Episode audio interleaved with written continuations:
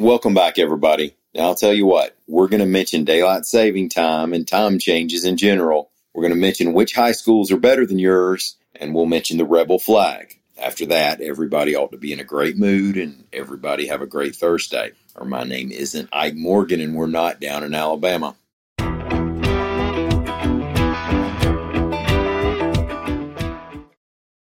We talk about it every spring and every fall, and often during state legislative sessions in between. Daylight saving time. Now, that's saving without an S. People say daylight savings time, but technically it's daylight saving time. Another common misunderstanding is which part of the year daylight saving time is in effect. That would be the summertime clock. We're in daylight saving time from the second Sunday in March until the first Sunday in November. Then we switch back to standard time for the winter. So while a lot of people say they want to do away with daylight saving time, I think many or most mean they'd rather go to daylight saving time year round. That would give us more daylight in the evening hours. And that's what the proposal that's currently making its way through the Alabama state legislature would do, reports AL.com's John Sharp. It's passed the state Senate and was approved by a House committee and is on its way to the full House. I should mention that not everyone is in favor of going full time to daylight saving time. Some would rather stay on standard time, citing the dangers of sleepy drivers on the road in the early morning.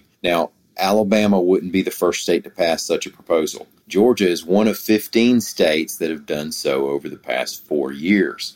But here's the flaw in this law. Even if the bill passes the House and is signed by the governor, it will still take a literal act of Congress to get you home before dark come December. U.S. News and World Report has released its annual ranking of high schools, reports AL.com's Trisha Powell Crain.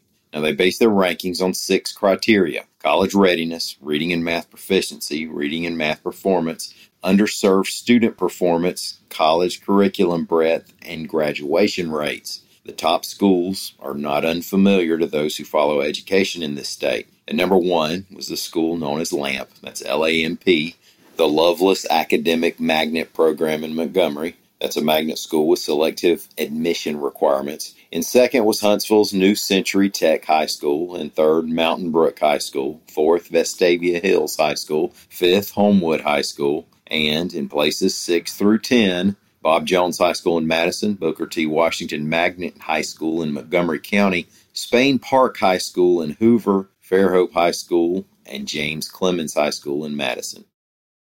The state of Alabama could get a new coat of arms, or at least spend some time talking about getting a new coat of arms, reports AL.com's John Sharp. The drive behind this is that the current coat of arms, which you can see on the shoulder patch worn by Alabama state troopers and a number of governmental seals, has a rebel flag on it. The coat of arms actually includes a shield covered by the flags of the five nations that have governed our state, territory, skeeter patch, whatever geographic location we were at those various times. Those five nations are France, Spain, England, the United States, and the Confederate States of America. Of course, the controversy surrounding the rebel flag in general is an issue here, Another point being made is that what I've been calling the rebel flag might not be the appropriate one to use on that coat of arms, even if it offended no one. See, the one that's being used is the familiar one we've all seen in Southern Pride imagery on top of the General Lee and on album covers for years the battle flag. And while that flag was incorporated into a couple of versions of the Confederate national flag late in the Civil War, the flag most recognized as the national flag of the Confederacy would be the Stars and Bars, which looks very different,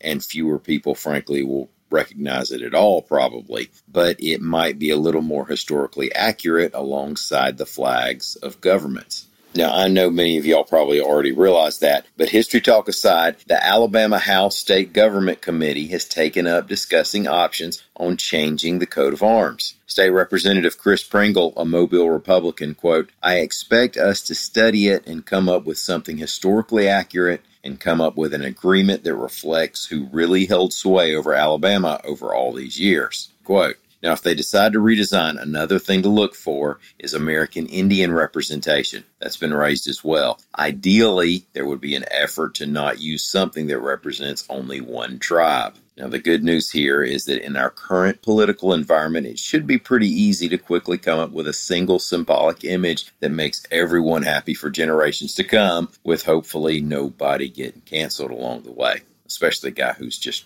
relaying the story on a news podcast. Thank y'all for listening. We'll be back here again tomorrow, hopefully. Until then, stop by and see us on the internet at al.com.